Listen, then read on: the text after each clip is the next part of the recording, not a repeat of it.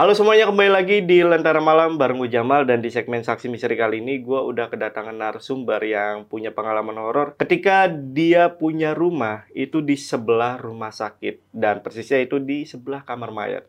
Nah, kita sapa dulu aja di sini ada Yogo. Yogo Ya, apa kabar? Halo, Bang Jamal. Oke. Alhamdulillah baik. Baik ya. Baik. Ini dong. beneran ini rumah lo ini bertepatan atau bersebelahan dengan kamar mayat rumah sakit. Betul banget. Jadi persisnya sebenarnya itu temboknya itu jadi tembok antara kamar salah satu kamar di rumahku itu Hmm. sejajar. Jadi ada ada nggak nggak langsung jadi satu, cuma ada selah sedikit buat jalan motor. Satu lagi langsung di pojoknya itu eh, tembok kamar mayatnya. Kamar mayat dari salah satu rumah sakit waktu itu zaman Belanda juga rumah jadi rumah sakit. Oh, jadi ini rumah sakitnya rumah sakit dari zaman Belanda Iya sama. dan lu di belakang ini, Di sampingnya jatuhnya. di sampingnya Ah, jatuhnya. Jatuhnya di sampingnya. Kok bisa punya rumah di situ gitu? Ya jadi kan 2012 itu waktu itu kontrakan itu habis lah kita kontrakan itu habis waktu itu juga udah di daerah Kebumen juga di daerah pesisirnya lah ada Kelirong namanya. Waktu itu udah sign in dari 2012 itu buat nempatin rumah itu. Karena rumah itu sebenarnya udah kosong di 2012. Hmm. Cuma kan karena ada administrasi dan lain-lain jadi kita baru nempatin itu tahun 2013 karena bapak saya kan tentara. Oh, Ah. jadi jatuhnya itu rumah dinas ya? Rumah dinas tentara, betul. Ah, oke oke oke. Dan banyak pengalaman horor ya? Wah, banyak banget sih. Banyak banget ya? banyak banget. Oke, penasaran juga sih gua. Dan buat kalian yang penasaran juga, simak video sampai habis. Tapi sebelum itu buat teman-teman nih yang pengen jadi narasumber juga sama seperti Yogo, kalian bisa langsung aja DM ke Instagramnya Lentera Malam. Ada di @lentaramalam.id untuk linknya nanti gue taruh di deskripsi. Oke, kalau gitu buat kalian yang penasaran banget sama cerita lengkap dari Yogo, tonton video sampai habis dan tanpa basa-basi lagi. Saksi misteri. Kita mulai.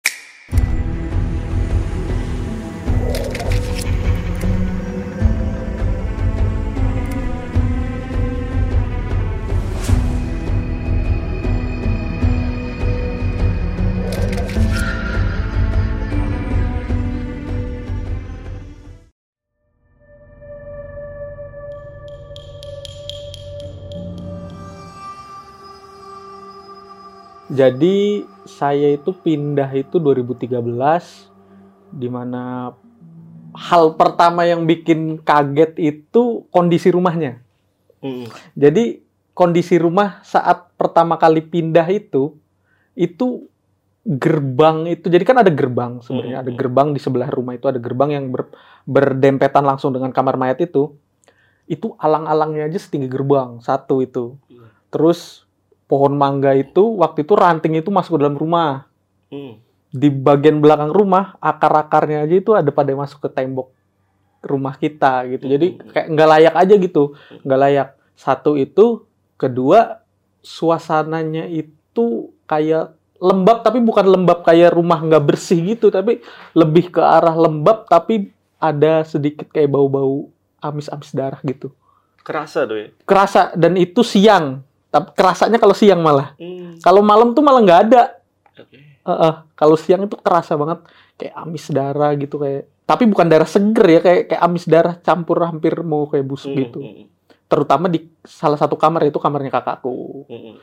lah si- singkat cerita setahun pertama nempatin rumah itu itu sebenarnya nggak terjadi apa-apa aman-aman aja bahkan aku itu belum tahu kalau sebelah itu ternyata kamar mayat di setahun pertama Oke.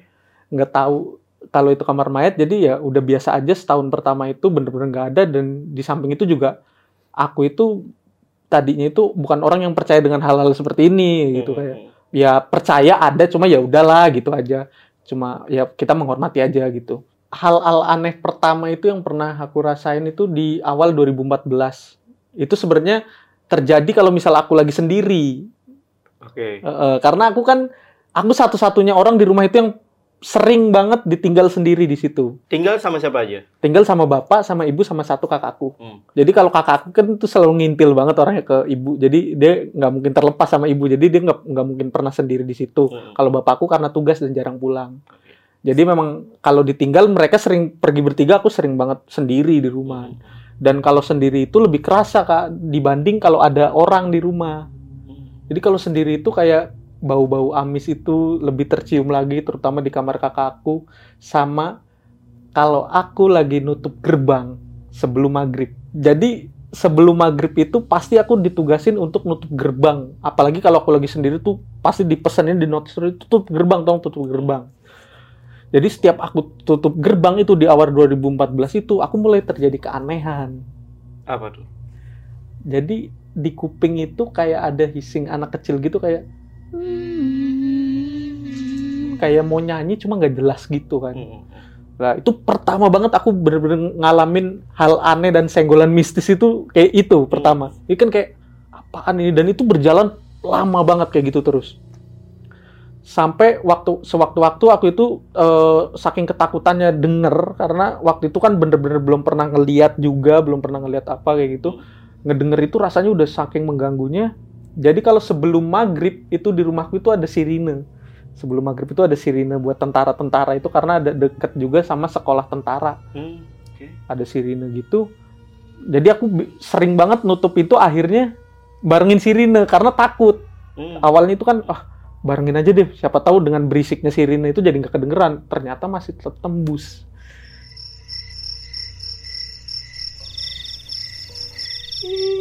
di kuping sebelah kanan selalu kayak gitu.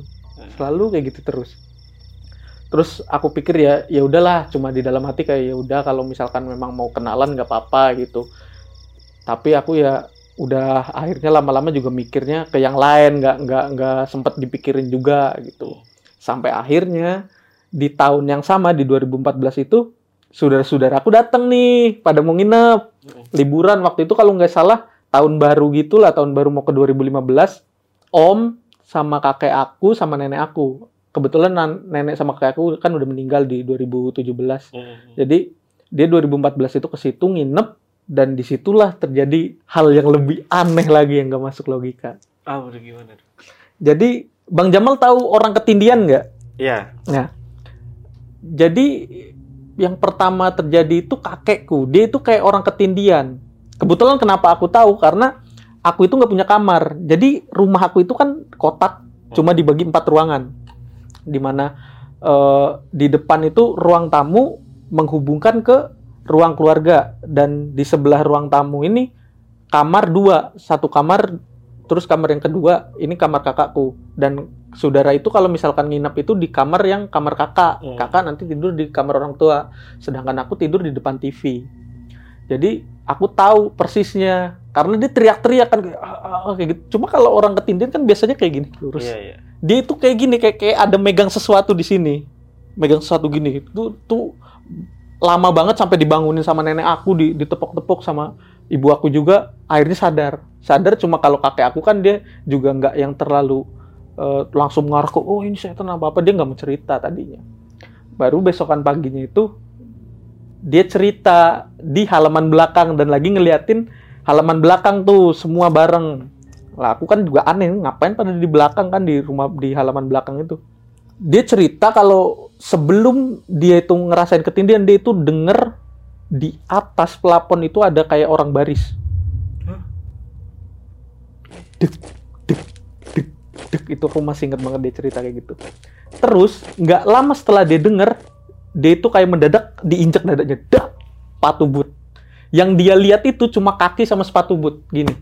Ke dadanya nginjek neken bener-bener neken. Makanya dia teriak-teriak di awal aku cerita. Hmm.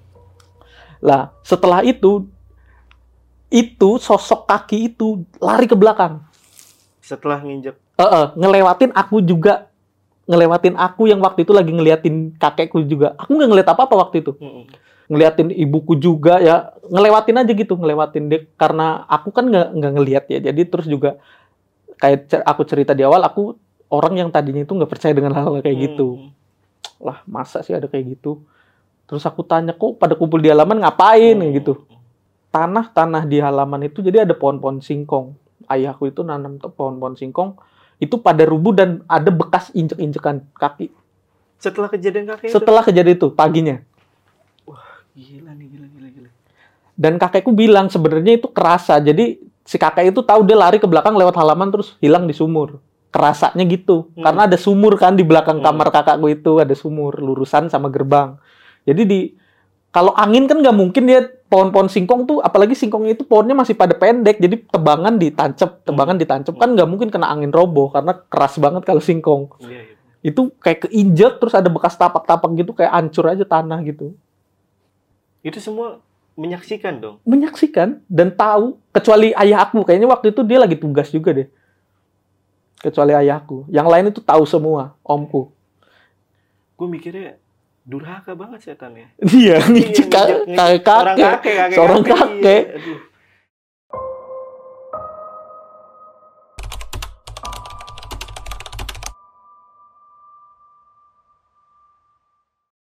Setelah beberapa hari kakek sama nenek aku tuh udah pulang. Udah tuh udah aku juga nggak berani tanya-tanya masalah hal-hal kayak gitu. Ah, masalah-masalah hal kayak gitu kayak aku juga masih mikir kok nggak logis banget soalnya bisa bisa ke tanah gitu kelihatan ada ada jejak fisiknya gitu mm, mm, mm. setelah beberapa hari omku itu masih tetap di situ dia jadi nggak nggak langsung ikut pulang Oke. Heeh. omku di situ dia tidur di tempat yang sama di ruang kamar kakakku jadi melintang pa- kepalanya itu ke arah ke arah eh, pintu. Mm, mm, mm. kan di kamar kakakku itu yang aku bilang ada pintu yang nggak pernah dibuka karena takut ada ular masuk dan lain-lain. Kepalanya itu mengarah ke pintu sama seperti posisi kakek aku tidur. Dan di malam-malam kejadian lagi kayak apa yang dirasain kakek aku.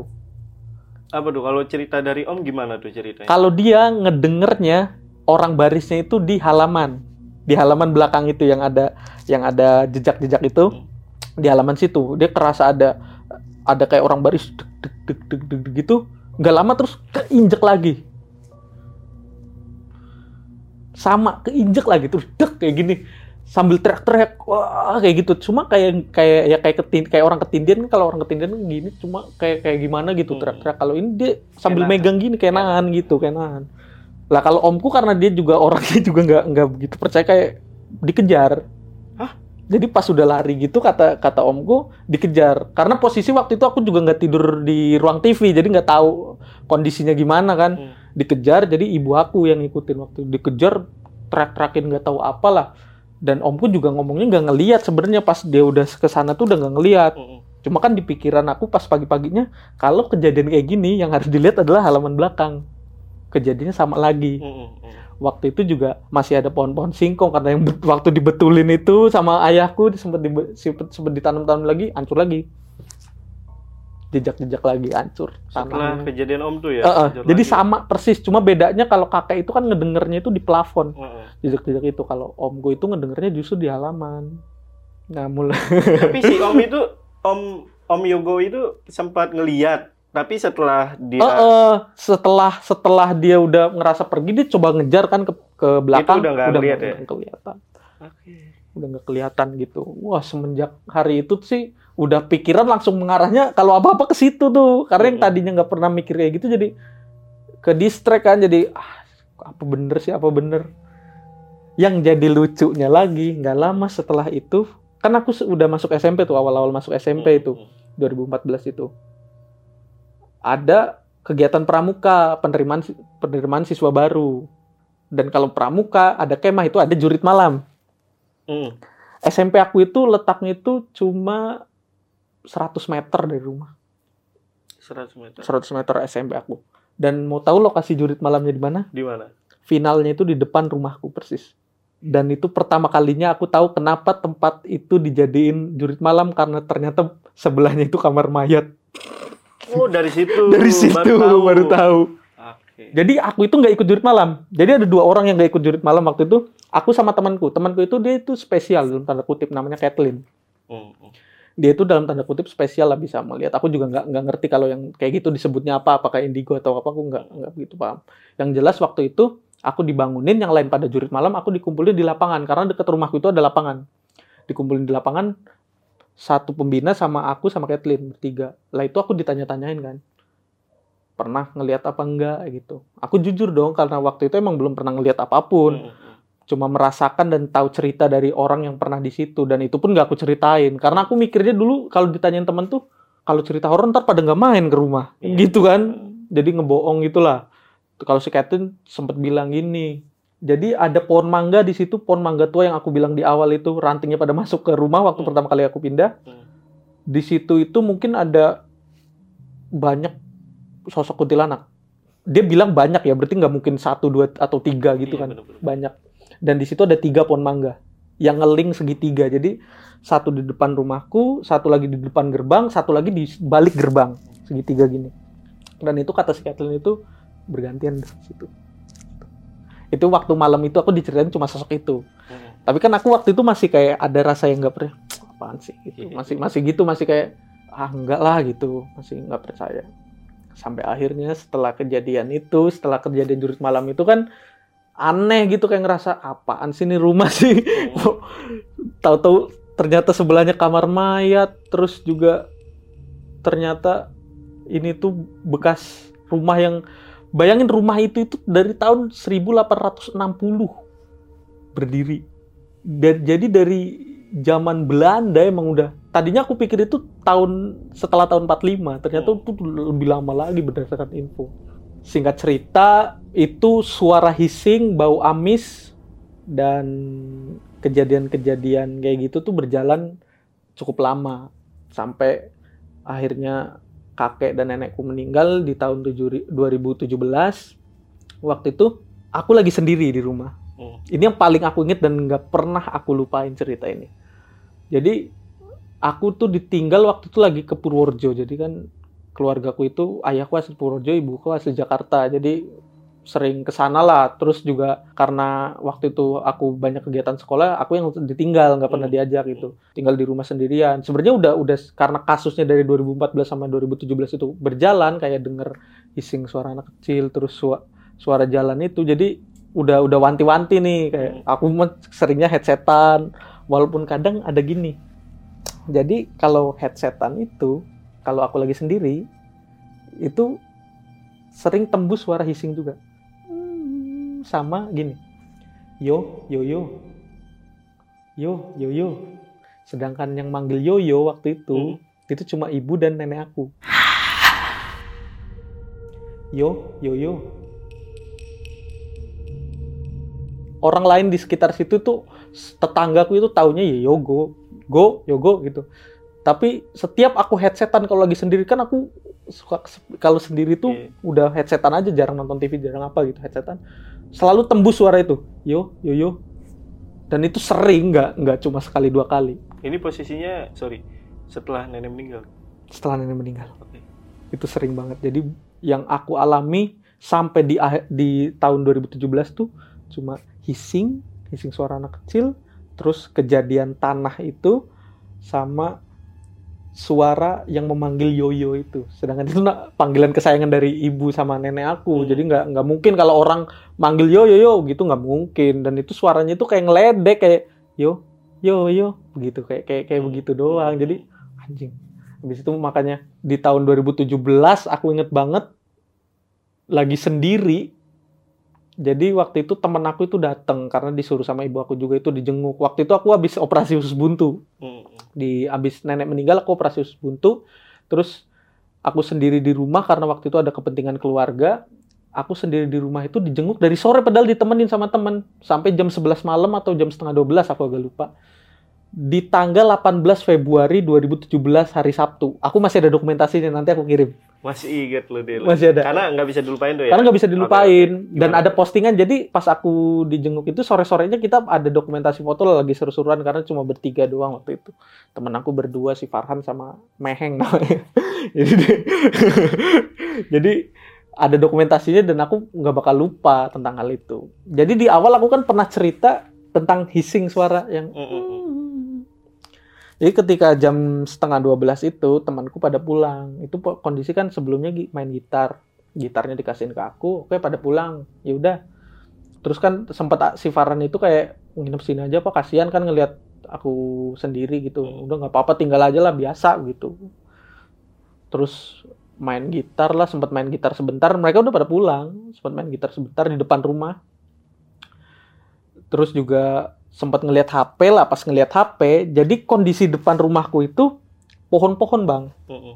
kayak pohon rimbun gitu terus depannya itu rumah lagi rumah dinas tapi udah kosong udah hancur Hmm, hmm. nggak mungkin ada orang lewat atau apa pun jam segitu aktivitas itu nggak mungkin ada waktu itu temen aku udah pada pulang aku lagi ngeliat HP gini lagi ngeliat HP gini ngeliatin postingan yang diupload sebenarnya diupload juga waktu itu sore-sore itu tahu-tahu ada kaki anak kecil di sini Teng. Kaki anak kecil. Heeh. kan kelihatan. Jadi kan tangga kalau di rumahku itu. Tangga jadi aku duduk di tangganya kan. Mengarah ke depan rumah. Ada kaki gini. Teng. Suara hissing sama kresek-kresek. Kan rumput ya. Jadi ada suara kresek-kresek gitu. Terus apaan ini? Aku belum berani ngeliat tuh waktu itu. Masih di HP kayak apaan ini? Pas nengok ke atas anak kecil. Umur 3 tahun. Heeh. Dia pakai dress putih, kulitnya itu pucat, rambutnya itu hitam nutupin muka. Umur 3 tahun. Jadi dia itu nggak diem doang berdiri, nggak diem cuma kayak kayak ke kanan ke kiri kayak belum bisa jalan gitu. Kayak Hmm. kayak jalan tapi susah gitu. Terus di kuping aku tuh terus "Hmm." buka aku ngedengernya tuh nggak kayak dari mulutnya dia cuma kayak di kuping aja deket kayak Hmm. dia ngomong di sini cuma wujudnya tuh di sini aku sempat nge-freeze waktu itu lama banget sempat beberapa detik itu nggak langsung jadi aku sempat udah mau ngambil ancang-ancang udah mau ngambil ancang-ancang. Nggak bener nih udah nggak bener nih. Lari dong ke depan. Si anak kecil itu. iya lari. Begini lari lari begitu. Mau loncat ke muka toto udah hilang aja. Aku ngebanting gitar waktu itu. Terus dalam sekejap itu hilang suara hissing semua. Depan mata tuh. ya. depan mata dan deket banget. Kayak kayak dari sini ke situ doang tuh. Deket deket banget dan itu pas lari teng itu udah jantung udah mau copot itu kali Itu kan sendirian Perkiraan ya, itu umurnya kira-kira tiga tahunan lah ya. dua tiga tahun Dua tahun, tiga tahun. Oke.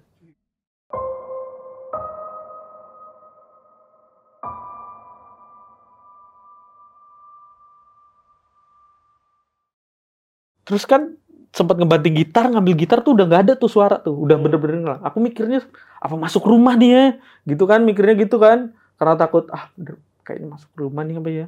Tutup pintu. Karena mikirnya waktu itu aduh daripada ngelihat lagi gue matiin aja kali lampu ya. Mm-mm. aku matiin lampu semua. Lampu depan lampu tengah lampu, kalau lampu kamar emang kamar orang tua aku itu nggak nggak pernah ada lampu sampai sekarang. Mm-mm. jadi matiin semua berharap supaya nggak bisa ngelihat Oh, gelap tuh ya. Iya, gelap. Eh, eh. sama abis mati lampu itu aku sempat mastiin lagi. Mastiin ini ada nggak di depan? Melihat ke depan lingak linguk. Oh, nggak ada. Udah nggak ada udah aman kali ya. Tidurlah. Itu waktu itu jam 12-an lebih lah. Lagi tidur jam satu kebangun. Ada suara kesek-kesek kan jadi kamar orang tua aku itu ke halaman itu deket ya. Jadi Hmm. dan ada jendela juga. Mm-mm. dan kalau lo mau tahu jendela di bagian atasnya tuh bolong. Jadi kedengeran. Mm-mm. kalau mau ada aktivitas apa pun itu pasti kedengeran karena bolong. Banyak kaca-kaca yang bolong cuma ditambal kardus gitu doang. Terus ngelihat ke jendela nggak ada apa-apa. Tidur lagi suara lagi keras keras mulai tuh hissing lagi. Dan lo mau tahu apa yang gue lihat? Anak kecil tuh lagi lari-larian kanan kiri dari jendela gue lihat lari-larian. Lari-larian dari sini terus. Lama itu bang. Ada sekitar lima menit. Jadi gue lihat ter ah, coba gini-gini nggak hilang. Sampai akhirnya dia berhenti. Heeh. pas lurus gue itu berhenti.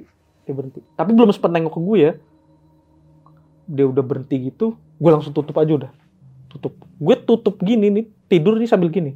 Pakai sejadah apa apa gue lupa waktu itu. Gue langsung ngambil kain gitu gini. Karena kenapa? Karena kayak yang gue cerita di awal tadi kalau gue headsetan tuh malah kadang ada suara aneh-aneh. Iya, iya. kalau gue ngedengerin lagu gue udah udah paham itu karena gue sering sendiri di situ. Jadi ah udah tutupin aja udah tidur. Sampai akhirnya gue tidur dalam rasa ketakutan sampai kebangun-bangun tuh udah ada orang tua sampai waktu itu mau subuh. Itu mereka marahin kan gara-gara lampu pada dimatiin semua. Kenapa nih? Mm-mm. nggak cerita itu itu solid banget sosok paling solid seumur hidup yang pernah gue lihat Serem sih. Gue kalau jadi lu sih, gue langsung ke rumah temen lu gitu. Iya, rumah temen pun jauh. Jadi itu komplek itu kan emang kosong. Jadi seberang komplek gue itu sawah. Hmm. Sebelah kanannya benteng, sebelah kirinya itu lapangan, belakang itu rumah sakit campur rumah-rumah lagi, rumah-rumah komplek Belanda itu. Jadi nggak ada akses. Kalau mau lari pun lari jauh sekalian kali. Hmm. Jadi nggak ada kepikiran ke situ. Terus juga itu spontan lari. Terus ada kejadian apa lagi? Kok? Eh, jadi sebenarnya nih agak lucu juga. Tepatnya sebelum gue ngeliat sosok solid itu, itu pernah ditinggal juga lagi sendiri di rumah. Ini sebelum ya. sebelum Oke. sebelum yang si sosok anak kecil itu. Jadi ditinggal lagi sendiri ke rumah waktu itu kalau nggak salah ditinggal ke Jakarta. Aku kalau nggak salah waktu itu sama ibu aku sama kakakku. Kalau ayahku tugas jadi pulang dia bisa dua hari tiga hari baru pulang. Hmm, hmm. Dia itu pada pergilah kan biasa kayak dicerita di awal gue kan sering banget ditinggal sendiri dan apalagi udah terbiasa dengan suara yang kayak gitu udah siap wanti-wanti kayak set gitu walaupun gak guna juga sebenarnya tetap tembus juga. Sore-sore ketiduran. Sore-sore waktu itu ketiduran bangun-bangun tuh jam 8 gitu jam 8 jam 9 lah. Hmm, hmm. kebangun karena waktu itu kondisi lampu tuh masih mati kan lupa dinyalain kan karena tidur dari sore. Langsung otomatis ke kamar mandi. Hmm. Nah, lo tahu kan kamar kamar mandi gue kalau di dokumentasinya itu kan ada nanti dokumentasinya. Jadi kam- jarak dari ruang keluarga gue depan TV itu ke kamar mandi itu ada 10 meter lebih. Hmm. Jadi keluar Kamar mandi di luar. di luar Oke. dan melewati melewati si tembok kamar mayat. Jadi kelihatan tembok kamar mayat kalau gue jalan ke Gila. itu. Iya, iya, iya. kelihatan tembok kamar mayat sama ada sumur di situ Eh, eh. sama yang sering diinjek-injek itu tuh sama si tentara-tentara hal yang paling bikin gue takjub waktu itu gue lagi gue jalan pintu padahal nggak gue tutup pintu pintu pintu yang mau ngarah ke kamar mandi nggak gue tutup gue jalan pengen ke kamar mandi.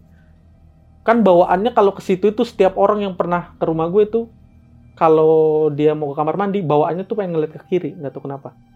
Ke arah kamar mayat Oke. selalu pengen naik bawaannya pengen nengok ke kiri. Hmm. tapi kan pada pada nggak mau pada takut gitu waktu itu pernah kayak gitu kayak pala itu pengen banget ke kiri gitu. Hmm, ngelihat ada tentara. Hmm. tapi palanya itu nggak kelihatan entah karena itu gelap atau emang nggak ada kepalanya gue juga nggak tahu. Sosoknya juga samar nggak so- nggak sesolid si anak kecil itu. Dia lagi berdiri membelakangi gue dia menghadap ke kamar mayat di tempat di mana yang sering hancur itu tanah itu Hmm. di dekat sumur. Gue waktu itu sempat ngecek "Ah, kayaknya bukan deh bukan deh. Gue beraniin diri aja tetap kamar mandi gue tetap lurus nggak ngeliatin dia. Bener-bener gue palingkan aja deh gue palingkan kayaknya. Bukan deh bukan bukan bukan. Lagi kamar mandi lagi nyiram udah sing- singkat cerita gue kencing aja gitu. Kedenger suara orang baris Gak sempet lama tuh di kamar mandi gue nggak berani buka. Aduh aduh aduh parah nih parah nih. Kayak dia nih. Gue tanpa pikir panjang buka kamar buka pintu kamar mandi sambil gini. Lari. Udah tidur lagi gue besok paginya karena waktu itu keluarga gue itu belum sampai gue langsung cek halaman dong. Hmm, hmm. berdasarkan cerita yang sebelum-sebelumnya kan gue kalau ada orang ngelihat seperti itu pasti yang terjadi di halaman belakang adalah. Hancur atau apa dan hancur lagi waktu itu pohon pisang jadi bukan tanah yang hancur tapi pada rubuh pohon pisang Pohon pisang. iya di- jadi kan ditanamin pohon pisang juga sama ayah Pohon pisang kan gede tuh ya. ah rubuh Itu rubuh. Rubuh. tuh. Banyak tuh. rubuh banyak ada sekitar 4 atau 5 gitu Ini gini, kan tadi gua sempet ngeh kalau bokap kan akhirnya nanam lagi nih ya. iya Bokap itu pernah nanya gak? Kenapa hancurnya gitu? Atau bokap udah tahu atau gimana? Nah, jadi gini, kita itu sekeluarga itu kalau ngomongin masalah kayak gini tuh lebih kayak yang ah ah ah gitu. Jadi nggak terbuka masing-masing orang. Gue aja cerita ini aja baru mungkin setahun terakhir gue cerita ke ibu Hmm, hmm. dan ibu akhirnya cerita kayak kayak yang om itu diperjelas dulu emang iya sih kayak gini kayak gini kayak gini kayak gini dulu gitu. Ya jadi kayak bokap itu kayak yang ah udah bukan itu mah kayak gitu. Dia kayak sok berani. Tapi dia itu pernah ngalamin juga tuh. Wah menarik. apa kejadian apa yang dialamin bokap tuh? Eh, jadi tepatnya itu kita mundur lagi. Di 2014 setahun pertama kita pindah itu bokap itu punya kebiasaan jelek dia setiap pulang kerja pasti entah nyuci motor atau nyuci mobil di malam hari jam 12 atau jam 1 karena dia pulang kan jam 11-an gitu. Langsung nyuci tuh. Nyuci aja karena selang kan ada di samping gitu di sebelum gerbang tuh ada selang. Nyuci aja deh pede biasa gitu. Emang sering nyiramin tanaman kayak gitu orangnya. Suatu ketika gue nggak tahu tadinya tuh kejadiannya pagi-pagi mau berangkat sekolah kok banjir nih di depan rumah selang ember tuh masih pada ada tuh sedangkan gue tahu kalau bo- kalau bokap gue tuh dia tuh orangnya rapih. Hmm. nggak mungkin bisa ninggalin alat dijorin aja begitu aja nggak mungkin. Terus gue tanya ke ibu pas pulang sekolah tuh kenapa itu selang tadi pagi? Gitu. Kata ayahmu loh diliatin sosok gitu. Dia bilang gitu kan. Hmm. anjir gitu. Itu 2014 posisi pas abis saudara-saudaraku pada pulang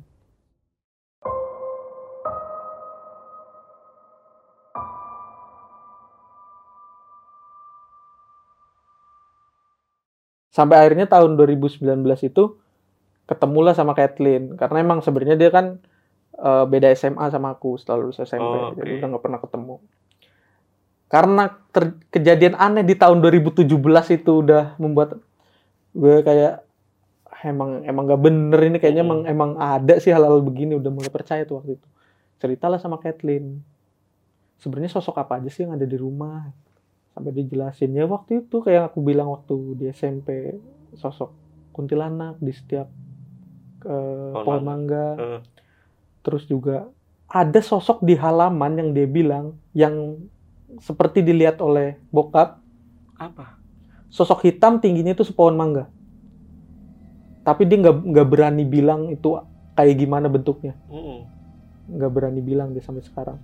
Akhirnya ada lagi nggak? Gitu kalau aku itu lihatnya anak kecil aku bilang gitu kan ya itu yang yang selalu ada di situ itu justru anak kecil yang pasti ada itu pasti si anak kecil itu Si anak kecil Oh, tuh. oh. Terus.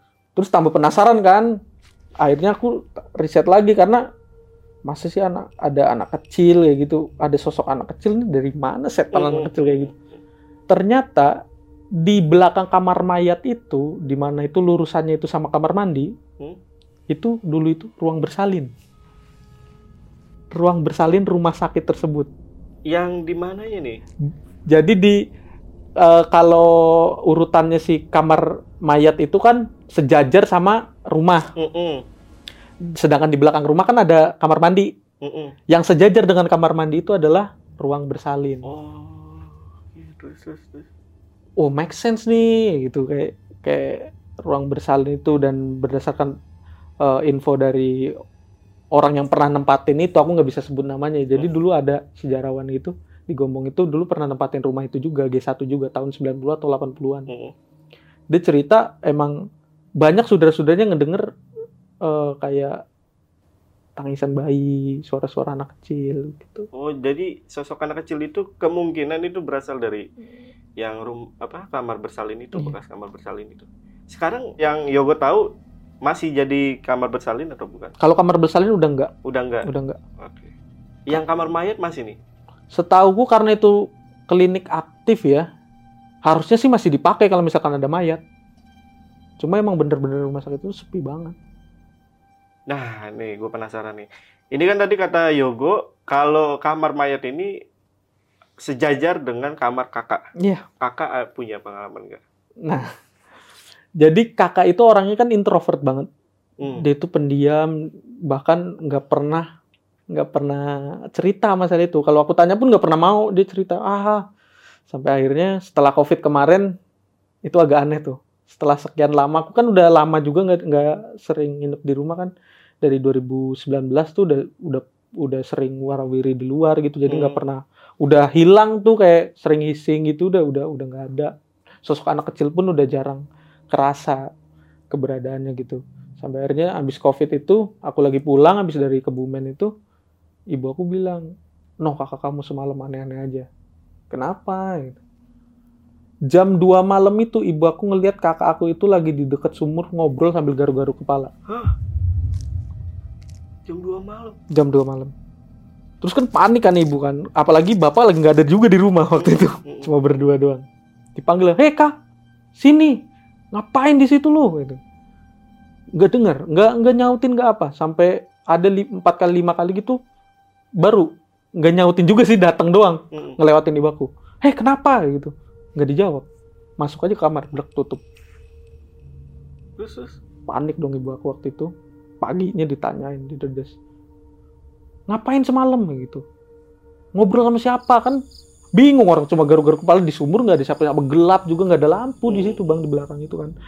Juga akhirnya dia bilang cuma gini cuma keluar dua eh, beberapa kata dia bilang gini doang. Nenek-nenek.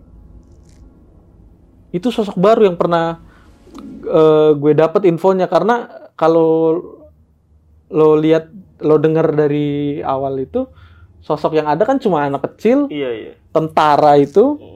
Kuntilanak yang di depan rumah sama sosok hitam. Gue nggak pernah ada lihat ada nenek-nenek gitu nggak pernah ngerasain dan nggak pernah dapat informasi. Makanya gue kaget di terakhir-terakhir ini kok malah muncul sosok itu.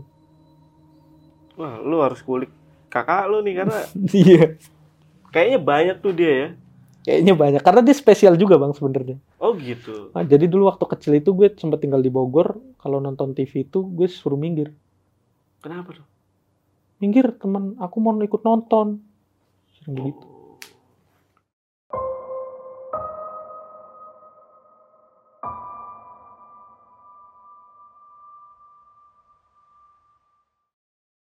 Penasaran sih sama pengalaman kakak lu.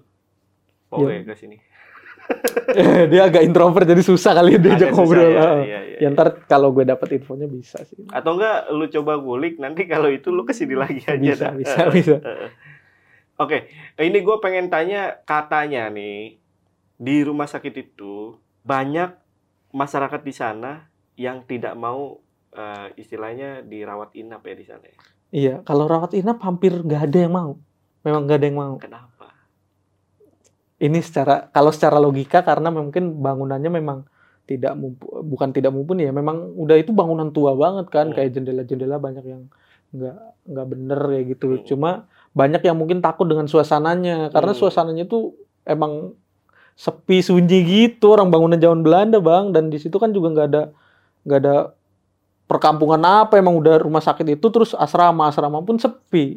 Kita aja sosialnya itu nggak pernah kayak kumpul. Tetangga gitu nggak ada. Sepi aja udah tutup rumah. Ada kegiatan keluar nggak ada. Ya udah tutup di rumah gitu. Total di asrama itu berapa kepala keluarga? kalau yang di blok aku aku kurang tahu di blok lain ya. Kalau di blok aku itu di blok G namanya rumahku kan G1 itu ada sekitar tu- 5 sampai 7 kepala keluarga dari 10 rumah jadi ada beberapa yang udah kosong juga Ah. Ah, ini eh, teman-teman mungkin pada penasaran ya. Eh, di mana sih ini lokasinya? Di mana sih ini lokasinya? Boleh di spill gak? boleh dong Di mana nih? Kasih tahu dong. jadi eh, perumahan dinas itu terletak di Gombong Kebumen Gombong itu kan kecamatan jadi kabupatennya itu Kebumen Hmm. deket Benteng Van der Wijk Eh, jadi kalau abang searching Benteng Van der Wijk itu ya masuk ke perumahannya karena dulu itu isunya itu disebut kalau daerah Gombong itu adalah kampung Belanda Hmm. karena dari tahun 1800-an sampai 1942 itu memang penghuninya banyak kan orang Belanda. Mm-mm. Ya, jadi rumah aku itu berdiri 1860. 60 tadi udah spill sih. Iya, Ah. 40 tahun setelah benteng dibangun. Oh, setelahnya ya. Setelahnya. Jadi benteng itu dipakai untuk sekolah, Mm-mm. sekolah militer. Perumahan yang aku tempatin sekarang itu dijadikan rumah untuk perwira golongan kedua. Mm-mm. Sedangkan perwira golongan kesatunya ada lagi di sebelah utara benteng. Dan rumah sakit itu dibangun juga untuk keperluan eh, medis tentara Belanda pada saat itu. Berikut juga sekolahku yang aku cerita SMP itu juga sebagai sekolah untuk anak-anak perwira-perwira ini, Mm-mm. anak-anaknya. Jadi emang di situ tuh udah kental lah cerita tentang eh, tentang sejarah Belanda di situ. Mm-mm.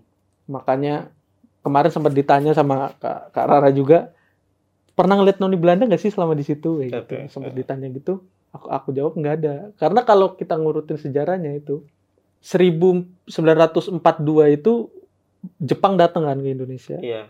di mana banyak terjadi pembantaian terhadap orang Belanda di situ. Di kampung Belanda ini ya. Iya, di Oke. sekitaran situ di Benteng. Sedangkan isunya yang aku dapat adalah kalau yang laki-laki tentara-tentaranya itu entah anak atau bapaknya itu ditembak di tempat. Lo kalau ketemu di rumah ya ditembak di tempat. Hmm. Kalau istri dan anak perempuannya itu dibawa ke benteng tersebut untuk dipekerjakan. Bahkan disiksa ya katanya. Iya. Ada yang disiksa, ada yang bunuh diri. Itu yang informasi yang aku dapat sih kayak gitu. Makanya aku selama 10 tahun di situ dan dari berdasarkan info dari orang-orang yang pernah ke rumahku, terus juga dari Kathleen itu nggak pernah ada sosok noni Belanda yang pernah terlihat. Mungkin ada, mungkin di benteng. Aku juga kurang tahu informasinya. Iya, kalau di Benteng tuh udah banyak tuh cerita-cerita Iya, kayak gitu. udah banyak. Eh, ini agak sense ketika eh, tadi kita apa ngobrol di luar sama Yogo. Katanya memang kenapa apa dibantai gitu ya, Iya. istilahnya dihabisin. Itu sampai keturunannya pun nggak ada ya. Nggak ada ya, karena kalau disebut itu kampung Belanda kok nggak ada nggak ada mana informasi bahkan eh, jejak-jejak orang-orang sisanya itu mana nggak ada kan Iya iya benar. keturunan-keturunannya aja nggak ada. Rara bule Kongo. Bukan bule Belanda, bule Kongo. Oke. Aduh. Ini menarik banget sih karena eh, tadi apa ya sebenarnya Yogo itu udah ngasih tahu kalau rumahnya itu bener-bener deket sama benteng Iya dekat banget, Underwick ya. dekat. Nah paling eh gue apa buat teman-teman nih jangan sampai apa ya karena kan ini bakalan tahu nih lokasinya buat Iya. orang-orang Kebumen Ah, ya ah. khususnya ya. Eh, termasuk rumah sakitnya nih Iya pasti tahu lah ya. iya pasti udah pasti tahu. Udah terkenal kok jadi. jangan dikasih tahu lah sama maksudnya tuh biar nggak apa ya namanya jadi keributan gitu. Hmm. Karena kalau jadi keributan ini videonya nggak bakal ditayang lagi. Iya Cukup tahu aja Iya, lah ya. cukup tahu aja intinya digombong gitu aja lah. Gombong. Iya. Karena pasti tahu nih. Pasti sih. Pasti tahu sih dan emang udah nggak jadi hal aneh lah udah tahu kalau itu perkampungan kayak bekas perkampungan Belanda. Hmm. Saking seremnya rumahku itu kalau pesen paket tukang paketnya tuh jarang yang mau ngetok awal-awal. Hmm? Iya. Karena di- dilewatin aja dikira rumah kosong itu. Emang posisinya tuh kayak rumah kosong bang. Udah orang udah nggak layak dari Iya, luar itu. Ah, satu nih. Satu pertanyaan. Ah, ini kan tadi tuh sempat dibilang kalau eh, tentara tentara yang lewat, Mm-mm. bahkan yang tadi terakhir cerita dari kakak ada sosok nenek-nenek di sumur. Dan tentara lewat itu hilangnya di sumur.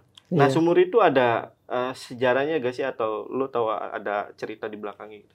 Setahu gue sih dari pertama nempatin itu dari tahun 2013 sampai 2017-an lah itu nggak pernah dipakai Mm-mm. sama bokap juga ditutup jadi kan. Mm-mm. Setelah 2017 tuh ya dipakai aja. Jadi itu kayak sumur. Jadi setiap rumah di situ pasti ada sumurnya. Hmm. Ada sumur dan itu sumur zaman Belanda juga. Batanya kan kelihatan kan sumur gede gitu. Dan airnya juga masih ada, masih bersih gitu. Oh, airnya masih ada. Masih ada. Dan kadang masih dipakai buat nyiram-nyiram. Nggak kering tuh ya? Enggak. Masih ada. Tapi nggak tahu cerita di belakangnya. Eh belum tahu sih masalah informasi itu karena emang minim banget masalah informasi di situ. Paling ada satu lagi bang. Apa? Jadi ini agak lucu juga sih. Jadi kan 2012 itu bisa sign in rumah itu karena udah kosong. Jadi dari 2012 itu udah kosong rumah. Sampai setahun ngurus administrasi baru pindah kan 2013. Jadi yang pindah, jadi yang nempatin sebelum aku itu, dia itu nggak pindah keluar, dia pindah cuma ganti rumah doang. Hmm, hmm, Ganti rumah di rumah yang sama cuma beda letak doang. hmm. Lah itu aneh kan. Jadi kok kecuali rumahnya lebih bagus atau apa mungkin itu agak make sense ya. Ini rumah yang sama. Isunya dia itu pindah gara-gara dikejar-kejar sosok yang dia itu nggak bisa ceritain sampai sekarang. Oh gitu. Iya. Dan itu dari dia diliatin itu cuma jeda 2-3 hari gitu dia langsung pindah be- besoknya. Eh sempet tahu dari mana, Yogo? Sempat tahu dari tetangga-tetangga sekitar. Oh. Karena orangnya masih ada kan, masih masih pindah cuma beda rumah doang. dan dia nggak nggak berani buka mulut dan cerita tentang itu masih jadi misteri sih belum bisa kekulik apa yang dilihat sampai soal yang dilihat kan bapaknya si tentaranya itu yang diliatin Oke lah. Um, thank you Yogo. Ya, Udah sama-sama. datang ke Lentera Malam. Mungkin untuk video kali ini gua rasa cukup. Gue Jamal dari Lentera Malam dan Yogo izin pamit. Bye.